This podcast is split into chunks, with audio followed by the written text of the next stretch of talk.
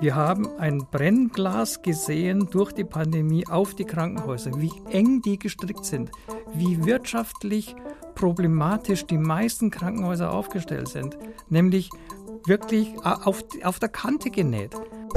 Voluntas ecroti prima lex. Der Wille des Patienten ist oberstes Gebot. Was will der Patient und nicht ich Arzt oder ich Klinik? Und das Zeitalter, das als nächstes kommt, aber schon begonnen hat, ist das Gesundheitszeitalter. Wie viele Menschen beschäftigen sich mit Gesundheit? Wie viele Menschen denken darüber nach, Sport zu machen, äh, sich gesund zu ernähren? Aber wo, wo, finden ich, wo finde ich Informationen? Die Mutigen leben vielleicht nicht ewig, aber die Vorsichtigen, die leben gar nicht. Und damit herzlich willkommen zum Goya Markentalk. Unser Motto? Neues Denken, neue Wege.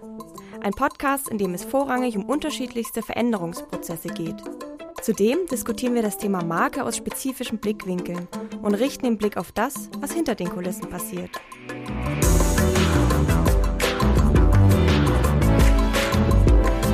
Hallo und herzlich willkommen zu einer neuen Folge Goya der Markentalk. Schön, dass ihr wieder dabei seid und meldet euch auch gern zu unserem Newsletter an, um weitere spannende Insights rund um Marke zu erhalten. Hierfür geht einfach auf goya.eu slash newsletter oder wie immer setze ich euch das unten in die Show Notes. Ja, Roland, erzähl mal, wie geht's dir heute und was gibt's Neues? Ja, ähm, was ich immer wieder halt sagen muss, wir befinden uns immer noch im Krieg. Äh, die Ukraine wird immer noch äh, von Russland attackiert, also das ist einfach der Rahmen. Und äh, ansonsten aber haben wir seit Tagen wunderschönes Wetter. Also das ist wirklich sehr, sehr schön, weil ich fand, der Winter war schon ein bisschen depressiv und äh, jetzt haben wir halt früher und äh, das ist toll. Und vor allem, wir haben den Gast wieder im Studio und das ist für mich immer ein Highlight, weil das einfach ein viel schöneres, angenehmeres, lebendigeres Gespräch ist, sodass von daher der Rahmen stimmt und äh, glaube auch, wir haben ein sehr wichtiges Thema. Es geht um Gesundheit. Das ist für jeden wichtig und ähm, für die Gesellschaft ist es ein sehr, sehr wichtiges Thema. Ja, du hast es jetzt schon mal angebracht, ja. Es geht nämlich um eine intensive Debatte, ähm, die in Deutschland schon längere Zeit geführt wird, nämlich um die Krankenhäuser. Die gab es ja schon, diese Debatte vor der Corona-Pandemie, doch eben durch die Corona-Pandemie hat die nochmal so einen neuen Aufwind bekommen. Viele Kliniken können sich wirtschaftlich nicht mehr halten, benötigen finanzielle Zuschüsse in Milliardenhöhe. Da spricht man schon von einem großen Loch. Das fehlende Geld ähm, für die Patienten wird oftmals beim Service eingespart. Also auch bei der Behandlungsqualität bekommt man das zu spüren. Wer mal im Krankenhaus war und da ein paar Eingriffe oder sowas hatte, der kennt das. Also Kritik an Eingriffen, ähm, die empfohlen oder beraten werden, die vielleicht gar nicht nötig sind, nur um die schwarzen Zahlen zu bekommen, sind da ein bisschen Alltag. Ja, die tragen natürlich dann auch zu diesem negativen Wahrnehmung, dieses ganze Bild von dieser ganzen Healthcare-Branche bei und ähm, machen kein positives äh, Licht auf die, auf dieses ganze Gesundheitssystem. Und der Ruf nach einem Umbau von grundlegendem Gesundheitssystem, der wird immer lauter. Ja, wir wollen heute in eine Debatte einsteigen äh, um die Notwendigkeit einer grundlegenden Veränderung des Management in der Medizin oder in den medizinischen Einrichtungen mal wieder so ins Licht zu rücken und hier auch mal aus der Innen- und Außenperspektive diskutieren. Wir haben nämlich zu Gast Dr. Bernhard Hoch. Er ist Mediziner und Gesundheitsökonom. Und durch seine breite Erfahrung aufgrund diverser Top-Positionen kennt er sowohl die medizinische als auch die wirtschaftliche Seite und kann seine profunde Einschätzung zur Situation aus der Innenperspektive geben. Und an meiner Seite wieder Roland Albrecht, der die Innenperspektive unseres Gastes nochmal von der Außenperspektive aus der strategischen Markensicht ergänzt. Ja, also schön, Bernhard, dass du da bist. Ja, vielen Dank für die Einladung. Gerne bin ich nach Heidelberg hier gekommen. Du bist, glaube ich, jetzt extra heute aus Augsburg angereist, richtig? Ja, heute Morgen und äh, es war, wie du sagtest, ein schöner Tag und äh, schöne Fahrt. Aber wir haben nicht nur den Krieg in der Ukraine, sondern wir haben auch tatsächlich noch immer einen Pandemiekrieg, den wir leider schon wieder vergessen haben. Und für die Krankenhäuser, du hast angesprochen, ähm, gibt das weiterhin extreme Probleme, wie wir, ja, wie wir derzeit auch immer wieder in den Medien mitbekommen. Mhm. Ja, okay. Vielleicht, Josh, bevor du mit deiner Einstiegsfrage beginnst, vielleicht von mir nochmal kurz so eine Rahmensetzung. Ähm, also wie du schon sagst, ja, also wir haben eine schwierige Phase jetzt seit zwei Jahren äh, in Deutschland und auch in dem Gesundheitssystem. Und äh, unabhängig jetzt, glaube ich, von der Pandemie, die das vielleicht nochmal verschärft, glaube ich persönlich, dass wir so ein neues Spiel also neues Spiel in Anführungszeichen im Gesundheitssystem brauchen, weil was so meine Erfahrung, Beobachtung als Patient ist, haben wir, finde ich, Systeme und Prozesse in Kliniken, die teilweise in Sanierungsfall sind. Also ich habe es auch oftmals erlebt, dass ich so das Gefühl hatte, das System versagt gerade. Also was meine ich damit? Der Flow, also der Fluss der Prozesse oder auch der Fluss der Kommunikation, der war irgendwie gestört zwischen den Abteilungen oder zwischen den Ärzten und dem Patienten. Und ähm, für mich war es auch oft so, dass da Abteilungen oder Ärzte nicht miteinander vernetzt sind oder auch mit mir als Patient nicht vernetzt sind. Und dass wir hier, glaube ich, auch ein Stück weit ein neues Denken brauchen. Und das wäre mal so jetzt, wie ich den Rahmen setze. Und dann kannst du ja gleich mal einsteigen, Josh. Ja, genau. Vielleicht kannst du jetzt, Bernhard, uns da auch nochmal, also uns und den HörerInnen, so einen generellen Überblick verschaffen zur aktuellen Situation der Krankenhäuser. Ähm, was sind aufgrund deiner breiten Berufserfahrung so die Hauptprobleme bzw. die Haupthandlungsfelder, wo man ansetzen könnte? Sicherlich gibt es einen großen Ansatz im Bereich Mitarbeiterinnen und Mitarbeiter. Wir haben einfach einen Fachkräftemangel in ganz Deutschland. Es gibt Kliniken, die bekommen keine Pflegekräfte mehr. Die müssen auf Honorarkräfte ausweichen, die sehr, sehr teuer sind, ähm, die nicht refinanziert sind und sich Defizite in der Klinik dadurch extrem auftun. Und das andere, ja, ist angesprochen worden, Roland, du hast absolut recht, das sind die Abläufe innerhalb einer Klinik. Es gibt immer noch, leider muss man sagen, dieses Drei-Säulen-System. Es gibt die Verwaltung, die Ärzte und die Pflege. Und ähm, in diesen ja, Silos wird immer noch gedacht. Natürlich wird auch gedacht, der Chefarzt, der seine Ambulanz hat, der seine Sekretärin hat, der seine Zimmer hat, ähm, das geht in der Zukunft für mich nicht mehr. Es braucht ein großes Ambulanzzentrum, in dem alle Fachabteilungen die Patienten ambulant betreuen. Zimmer, die oder auch Mitarbeiterinnen und Mitarbeiter, die multifunktional eingesetzt werden. Dass nicht mehr Räume nachmittags freistehen. Dass ähm, die Abteilungen nicht mehr nur für sich denken, sondern wir müssen prozessural denken. Nämlich tatsächlich der Patient kommt ja, ins Krankenhaus. Welchen Prozess läuft der Patient durch, um am Schluss auch wieder entlassen zu werden? Daran sind extrem viele Mitarbeiter, Fachabteilungen, interdisziplinäre äh, Abstimmungen notwendig. Aber das ist ein Thema für mich, das wird die Zukunft bringen. Nicht mehr der Patient steht im Mittelpunkt, Klammer auf, und mit ihm wird gar nicht gesprochen, sondern es wird meistens über ihn gesprochen, sondern der Prozess steht im Mittelpunkt. Weil nur durch gute Prozesse, wenn ich weiß, wie läuft was ab, bin ich zufriedener und zwar erstmal als Mitarbeiter. Ich weiß, was zu tun ist, wann und wie. Und als Patient, das bekomme ich ja eigentlich gar nicht mit. Aber es muss Kliniken geben in Zukunft ohne Wartezeiten. Das ist technisch möglich, das ist digital möglich. Es ist aber heute noch nicht möglich. Und da muss ich sagen, das ist ein Manko in der heutigen Zeit, ein Manko auch in der Führung von Krankenhäusern, nämlich genau über diesen Tellerrand zu springen, zu sagen, was muss ich grundsätzlich neu aufstellen. Wir haben eine Pandemie. Und Roland sprach es an, wir haben ein Brennglas gesehen durch die Pandemie auf die Krankenhäuser, wie eng die gestrickt sind, wie wirtschaftlich problematisch die meisten Krankenhäuser aufgestellt sind, nämlich wirklich auf, auf der Kante genäht. Ähm, Mitarbeiter, Prozesse, auch Investitionen ist in der heutigen Zeit wirklich ein Thema. Und jetzt könnte man meinen, Strategieentwicklung, ähm, wie baue ich mein Krankenhaus in der Zukunft auf, ist Geschäftsführungsthema. Ja, das ist Geschäftsführungsthema. Es gibt Studie von 2020, die zeigt, dass 60 bis knapp 70 Prozent der führenden Leitungskräfte, die sich eigentlich und eigentlich betone ich in dem Fall wirklich um die Strategieentwicklung kümmern müssten, im Alltagsgeschäft untergehen. Und ich war lange im Alltagsgeschäft und ich weiß, dass man am Tag 12 bis 14 Stunden nur mit Alltagsthemen zu tun hat. Und das ist für mich in einer Führungsposition in der Zukunft nicht mehr nur, das ist nicht mehr möglich. Ich muss schauen, dass ich kurz-, mittel- und langfristige Strategien für meine Klinik, für mein Haus entwickle. Mhm. Also okay, gehen wir mal in diesen Bereich Strategie. Also was du jetzt hier schilderst, klingt ja schon nach einem sehr umfassenden Umbau vieler Kernbereiche.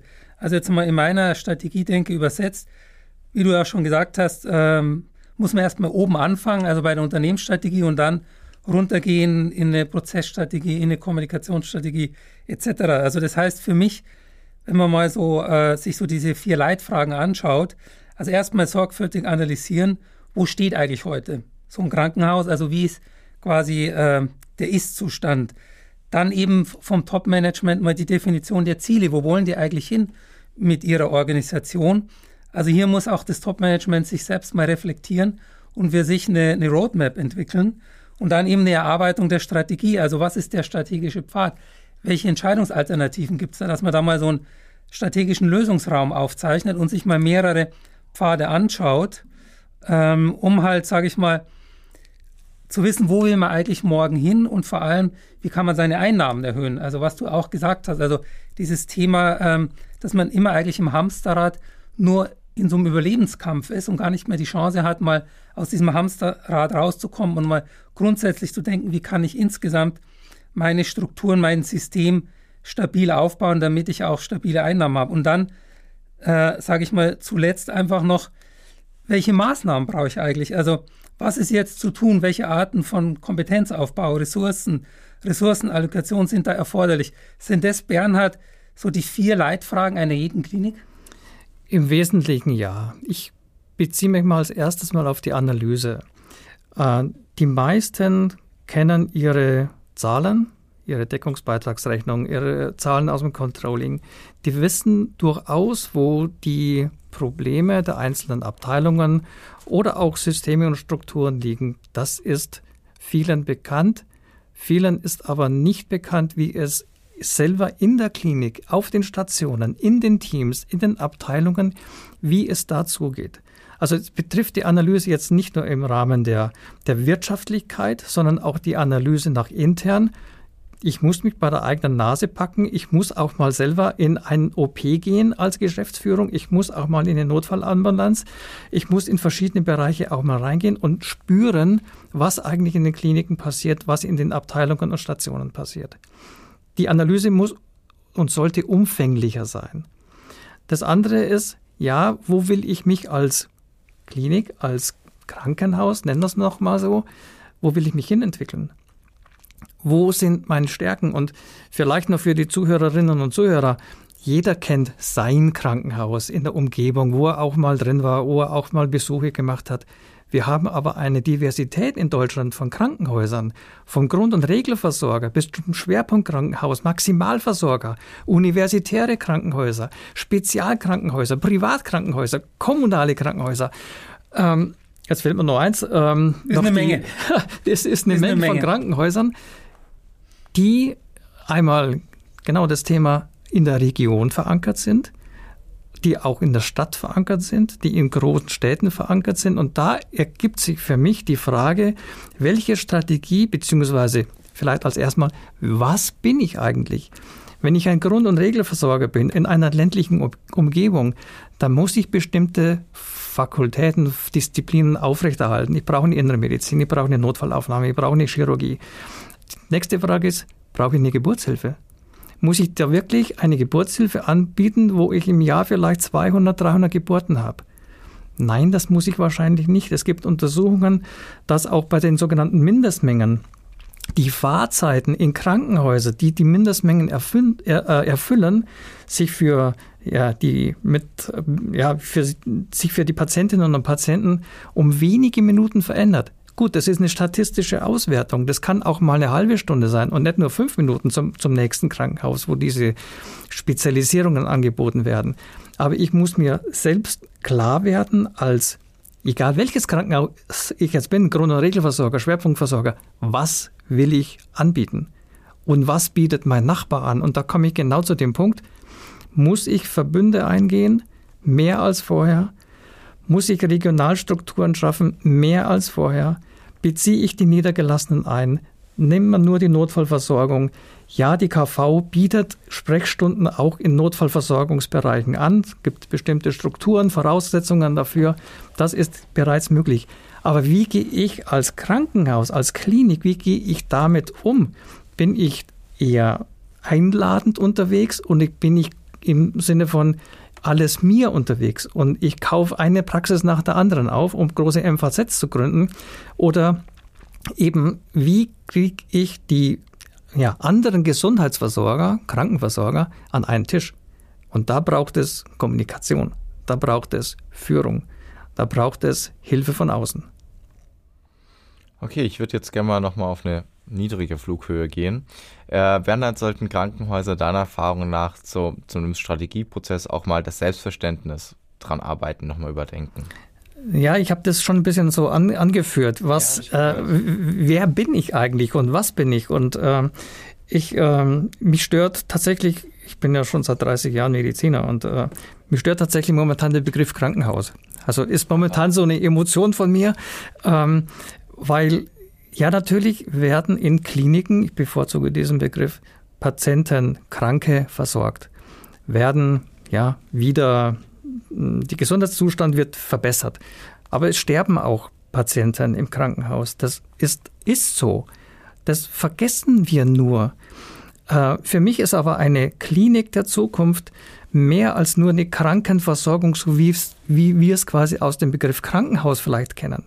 Es gibt bereits Kliniken, die haben eine ambulante Physiotherapie, die haben ähm, niedergelassene Praxen, die in, in der Umgebung der Klinik drin sind. Es gibt äh, Kliniken, die haben ähm, zum Beispiel Homöopathie, die sie anbieten. Also viele andere neben dem reinen Krankenhaus, viele andere Gesundheitsleistungen, die ich dann auf einem großen Campus zusammenfasse.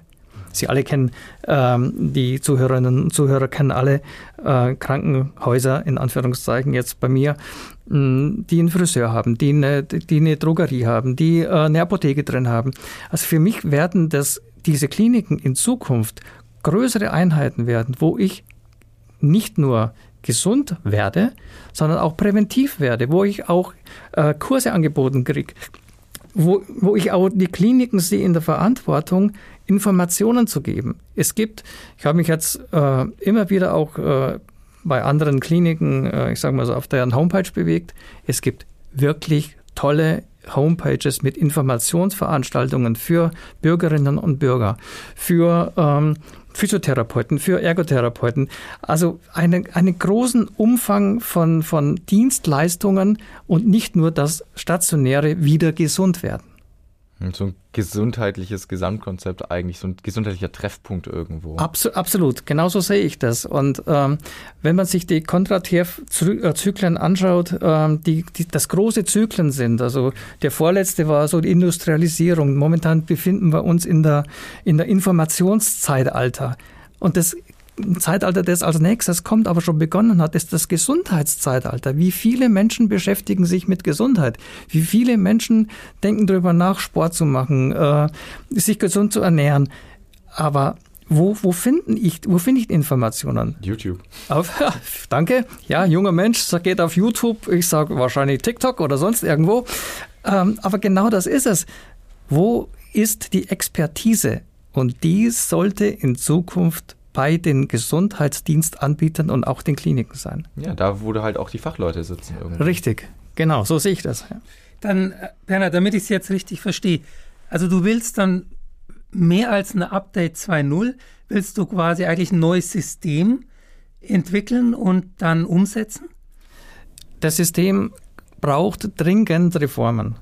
Nicht nur von der Finanzierung her, um nochmal ganz auf den Anfang der, der, der Diskussion zu kommen, sondern grundsätzlich eine Reform, was ist uns Gesundheit wert? Das beginnt in der Gesellschaftsdiskussion per se. Zahle ich im Monat, um ein Beispiel zu nennen, 100 Euro mehr, 100 äh, Euro fürs Fitnessstudio oder zahle ich 100 äh, Euro mehr in die Krankenkasse? Da wird jeder die, Katastrophe, äh, die, die Krise kriegen, wenn ich jedem sage, 100 Euro mehr pro Monat in die Krankenkasse. Aber Gesundheit muss mir was wert sein. Das nächste ist, wo wird Gesundheit angeboten? Äh, es gibt, ich bin hier gerade spazieren gegangen, es gibt da in, in gleich da hinten gibt es ein Yoga-Institut. Finde ich klasse. Aber kann man sowas nicht auch in einem größeren Kontext anbieten? Wem biete ich Yoga an? Ich äh, bin selber ja Pädiater und äh, habe lange Neuropädiatrie gemacht. Da ist es für mich ganz wichtig gewesen, die Kinderbewegungsschulung. Das geht zum Beispiel über Judo. Jetzt wird keiner sagen, ich baue in meine Klinik eine Judo-Abteilung auf. Nein, aber die Frage ist immer, mit wem kooperiere ich, mit was verbinde ich, wie kriege ich meine Strukturen, um sie tatsächlich dann als zukünftiger Gesundheitsdienstanbieter in einem als Marke auch anzubieten. Wir sind ja hier in einer Markendiskussion.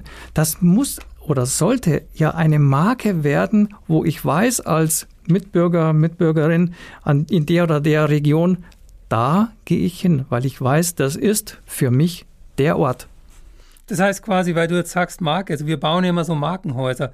Das heißt, wir müssen auch das Markenhaus jetzt in deinem Verständnis Klinik müssen wir neu aufbauen und letztlich dann auch, sage ich mal, als Ziel ein neues Image an die Patienten und an andere Anspruchsgruppen kommunizieren. Das wäre meine Zukunftsvision und die beginnt da, wo, wo du jetzt gerade geendet bist, aber für mich noch vorn, vorher. Wie ist Führung? Wie bekomme ich Mitarbeiterinnen und Fachpersonal und Mitarbeiter? Wie stelle ich meine Prozesse auf? Wie werde ich mich selber erstmal in der Innenkommunikation, um auf die vielleicht noch zu kommen, wie stelle ich mich nach innen auf und wie stelle ich mich nach außen auf? Nur ein Beispiel, es gibt Kliniken, die haben 30, 50, zum Teil 70 Nationen an Beschäftigten. 70 Nationen sind 70 verschiedene Mental Mentalitäten unter Umständen. Wie schaffe ich es? Das wird eine große Kunst der Führung sein. Und unter großer und starker Führung meine ich nicht autoritäre Führung, sondern wie wird, wie werde ich in der Europäisierung und Globalisierung, wie schaffe ich es, diese Mitarbeiterinnen und Mitarbeiter als meine Mitarbeiter zu hinzubekommen, die aber auch sagen, meine Klinik, mein Gesundheitsanbieter. Das wird eine große Kunst äh, sein. Wie, wie schaffe ich es äh, quasi das ja, das irgendwie hinzukriegen? Mhm. Also es klingt für mich jetzt schon mehr als nach Reform. Also das heißt für mich schon teilweise neue Ansätze, neue Wege gehen, neue Denkmuster, also schon grundlegend, sage ich mal, dieses System Klinik mal denken mit dem Top-Management und da auch mal äh, eben, sage ich mal, am Anfang mal frei rangehen und wirklich mal Dinge aufbrechen und vielleicht auch mal äh, Dinge mal grundlegend neu denken, oder? Mm, ja, genauso hoffe ich, kam es rüber. Mhm. Nicht vergessen dabei natürlich, dass ich erst, äh, erstklassige, qualitativ hochwertige Medizin und Pflege brauche. Aber ich sag mal so, Medizin und Pflege ist ja nur das eine. Ich brauche auch Service. Äh, was erwarte ich denn als, als Patient? Ich erwarte nicht, dass ich in der Notaufnahme 40 Stunden auf dem Bett warte. Ich erwarte nicht, dass ich vor einem CT acht Stunden sitze, um einen Termin zu kriegen. Ich wünsche mir, ich formuliere es mal so, dass ich als Patient komme, als solcher wahrgenommen werde, mit einbezogen werde in die Entscheidungen. Voluntas ecroti prima lex. Der Wille des Patienten ist oberstes Gebot. Was will der Patient und nicht ich Arzt oder ich Klinik entscheide, was passiert, sondern wie funktioniert Kommunikation mit dem Patienten und wenn es mit dem, weil er dement ist, nicht möglich ist, wie funktioniert Kommunikation mit den Angehörigen so, dass sich alle aufgehoben fühlen. Okay, also viel Innovationsmanagement, viel Kommunikationsmanagement und äh, auch, sage ich mal, am Anfang strategisches Denken ist quasi für dich überfällig. Also für mich klingt es ja fast schon so, dass du sagst, das ist mehr als überfällig. Also wir arbeiten seit Jahren mit einem System, das eigentlich nicht mehr so zeitgemäß ist. Das ist richtig. Und nochmal auf das, was ich vorhin erwähnte, dass 60, 70 Prozent der, der Führungskräfte sagen, ja, Strategie, aber ich gehe im Alltagsgeschäft unter. Nein, wenn ich mir die Zeit nicht nehme und vielleicht, Roland, braucht es da auch einen Wächter von außen, mhm. der sagt, morgen, übermorgen, nächste Woche, in zwei Monaten haben wir Termin, da geht es um Strategie, die Zeit nimmst du dir frei, du legst dein Telefon weg, wir schließen uns ein, wir machen eine Klausur und wir, wir werden das nicht bereuen, weil diese Zeit ist extrem kostbar für die weitere Entwicklung und für mich die Nachhaltigkeit, abgesehen von der Ökologie, äh, die Nachhaltigkeit für Unternehmen, betone jetzt in dem Fall wirklich Unternehmen, ähm, in die Zukunft. Nur so kann es funktionieren. Hohe Qualität wird, ergibt eine Wirtschaftlichkeit. Und wirtschaftlich ergibt dann auch wieder eine hohe Qualität. Und letztendlich ist es das, was wir ja als Patient, wenn wir uns jetzt selber betrachten, ja genau das wollen wir. Hm, okay, ich habe es verstanden. Also quasi diese Top-Manager, wie das ja in jeder Branche ist, brauchen auch mal jemanden mit so einer Außenperspektive, der so eine Roadmap entwickelt und einfach mal sagt, das sind jetzt unsere Schritte, unsere Meilensteine, die wollen wir erreichen bis dahin und auch eben letztlich wie im Prozess das führen und das dann genauso wichtig machen wie das operative Geschäft, äh, weil es sonst halt im Tagesgeschäft untergeht. Und da, da ist deiner Meinung nach quasi ein großes Bedürfnis, äh, dass jemand von außen mal so einen Prozess in Gang setzt. Naja, Top-Manager sind deswegen Top-Manager, weil sie an der Top, an der Spitze stehen. Ähm, nur an der Spitze ist man auch manchmal einsam. Mhm. Und äh, auch da gibt es wieder Untersuchungen. Wenn ich mich quasi alleine bewege, ist das natürlich tatsächlich top, aber in dem Fall jetzt anderes, ein anderes Top, weil ich dann auch die Entscheidungen treffen kann. Viele Köche verderben den Brei und es gibt äh, tatsächlich Studie über, äh, ne, also eine Untersuchung, wie sind Krankenhäuser, Kliniken wirtschaftlich geführt wenn wer sich einmischt. Und ich denke an Aufsichtsgremien. Ähm, da kam ganz klar raus, je mehr sich Aufsichtsgremien in die Klinikführung einmischen, desto wirtschaftlich schlechter sind die Kliniken. Also die Frage ist schon nochmal Top-Management, Top-Führung. Mit wem schließe ich mich zusammen als Bearing-Partner, als ähm, bin ich auf dem richtigen Weg? Das müssen ja keine monatelangen Diskussionen sein. Das kann ein Abgleich sein. Das kann ein Prüfen sein, um dann auch ich als Top-Manager sagen zu können, ja, ich habe mir Hilfe von außen geholt oder Unterstützung oder einen Rat oder, oder einen Sparring-Partner, mit dem ich das durchdiskutiert habe. Ja, ich bin auf dem richtigen Weg, lieb, liebes Aufsichtsgremium. Wir gehen diesen Weg, weil oder wir biegen lang, nach links oder rechts ab. Und dann entwickelt sich daraus auch eine Strategie. Ja, du hast eigentlich schon ziemlich vorweggenommen, was ich nochmal fragen wollte Richtung Kommunikation. Mich würde jetzt nur nochmal interessieren, ähm, wie funktioniert denn so die Kommunikation derzeit, intern und extern? Du hast schon angesprochen, da gibt es viele Probleme, dass, äh, dass der nicht richtig einbezogen wird, der Kunde bzw. der Patient. Ähm, dass es eher top-down gemacht wird, das entscheidet einer, der Arzt, ey, ich sag dir, das ist gut für dich, weil ich der Arzt bin. Wie müsste sich das grundlegend ändern in Zukunft? Naja, ich sag mal, ähm, ich will mal auf zwei Ebenen gehen. Das ist einmal die Kommunikation nach innen, sprich zu den Mitarbeiterinnen und Mitarbeitern und die Kommunikation zum Patienten. Ähm, leider ist es tatsächlich, so wie du sagst, oft top-down. Ähm, wenn ich nicht auch als Top, als äh, Führung, Geschäftsführung oder auch Führungskraft jeglichen Bereiches nicht auch aktiv auf die Mitarbeiterinnen und Mitarbeiter zugehe und denen erkläre, was ist eigentlich das Ziel des Unternehmens. Und jetzt sind wir wieder bei der Strategie, wo will ich eigentlich hin? Was ist der Kern meines Unternehmens? Was ist der wesentliche Auftrag meines Unternehmens? Was verkörpere ich? Und wie gehe ich miteinander um?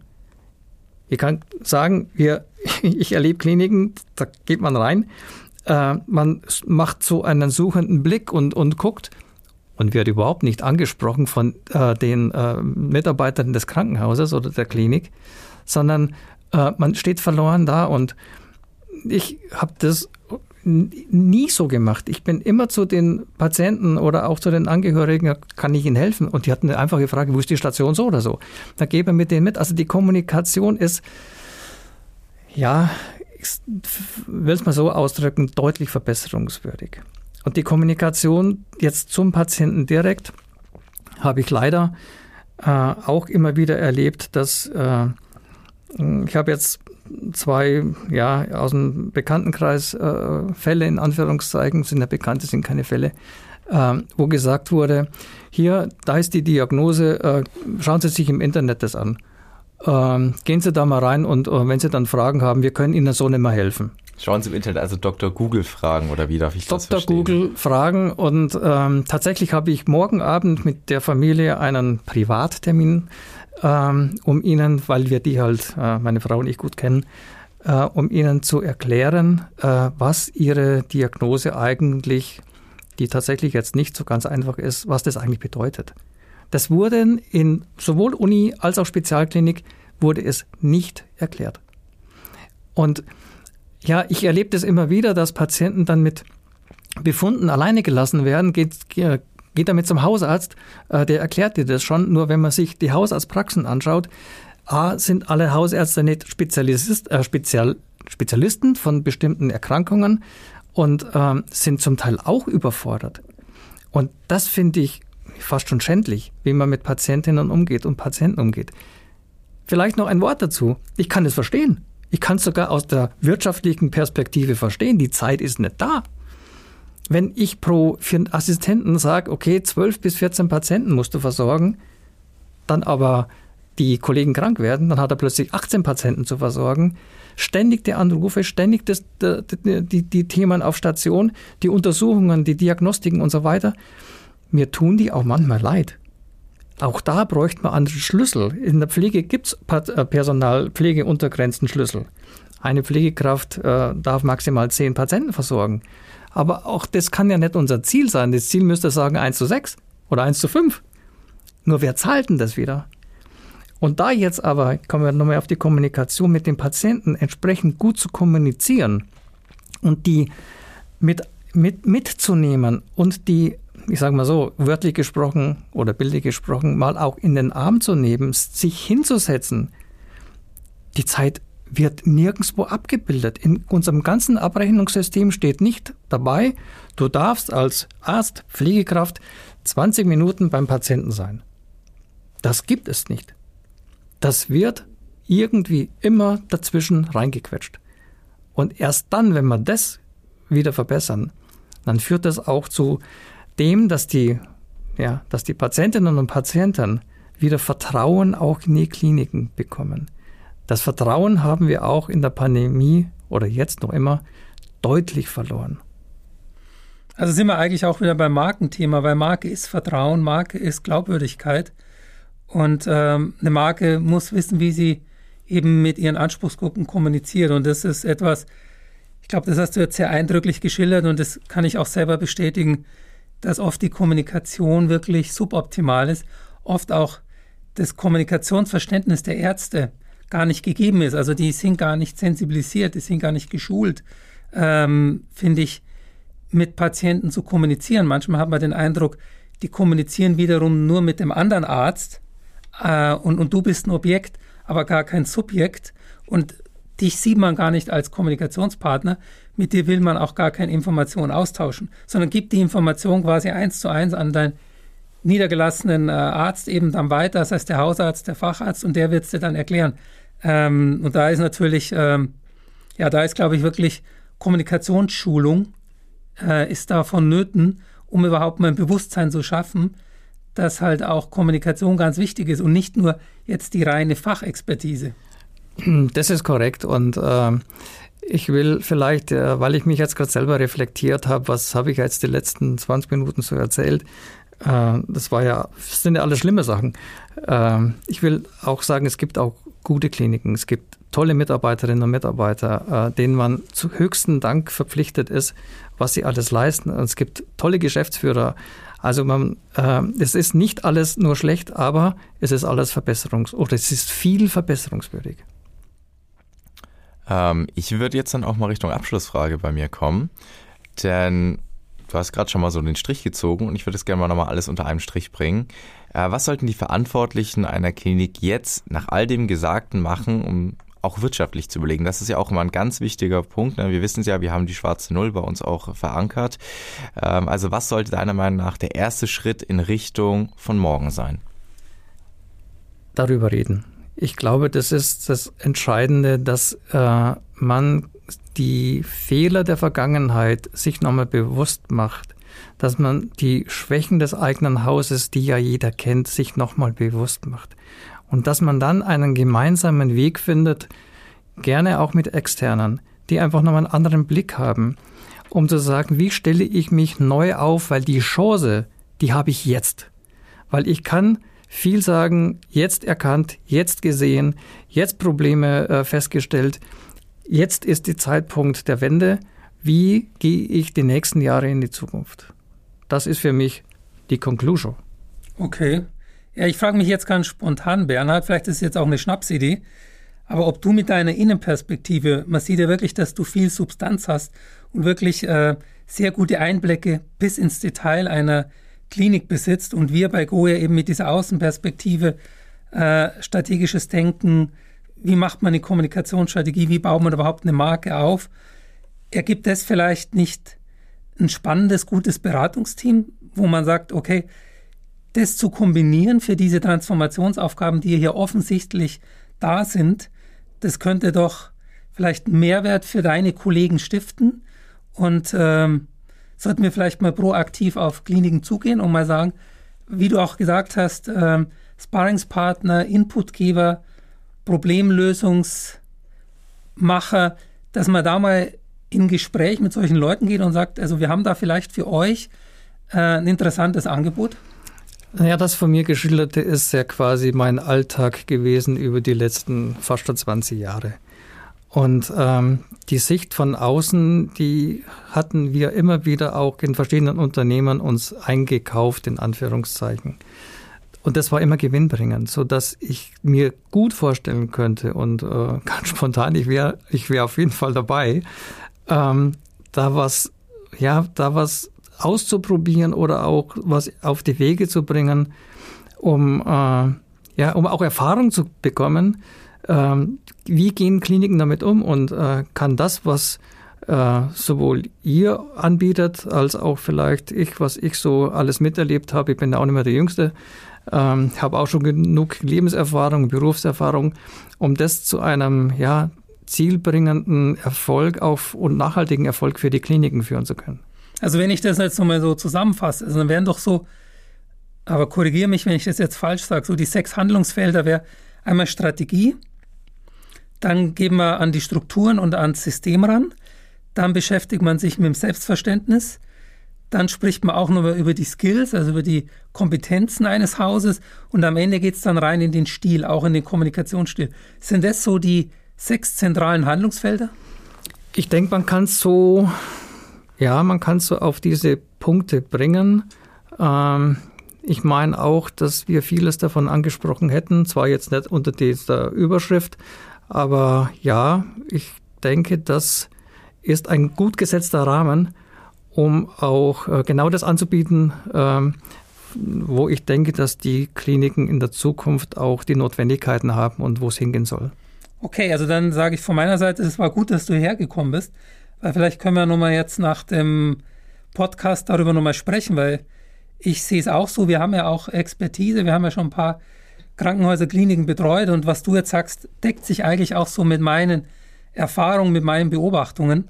Und ähm, ja, wir wissen ja, dass eben Gesundheit immer wichtiger wird, soziodemografischer Wandel, wir haben immer mehr alte Leute und so. Also da ist großer Bedarf und vielleicht ist es so ähnlich, wie wir jetzt mit der Verteidigung umgehen. Gibt es eine Zeitenwende? Unser Bundeskanzler sagt ja, wir müssen da jetzt mehr Geld ausgeben. Vielleicht gibt es auch eine Zeitenwende im Gesundheitssystem. Und auch hier müssen wir eben jetzt äh, mit neuen Ansätzen ran, so wie wir es ja auch in unserer Verteidigung jetzt machen werden. Und äh, ja, vielleicht ist das jetzt auch der Moment, da nochmal proaktiv auf solche Top-Manager zuzugehen und über eine Zeitenwende im Gesundheitssystem zu sprechen. Ja, ich würde sagen, das war ein schönes Schlusswort. Ähm, und wenn ihr jetzt nichts mehr hättet, würde ich sozusagen einfach nochmal ankündigen, dass wenn den Leuten die Folge gefallen hat, wir hatten nämlich schon mal eine zu Gesundheit und ihr könnt auch gerne mal reinhören. Das war nämlich die sechste Folge und hier sprechen wir nämlich mit Dr. Joachim Stump über das Thema Markeninnovation und Gesundheitswesen und ich verlinke es euch auch nochmal unten in den Show Notes. Also ich finde, das ergänzt sich bei uns auch immer gut, ne? wenn wir immer wieder so Kreise ziehen. Passt auch dazu.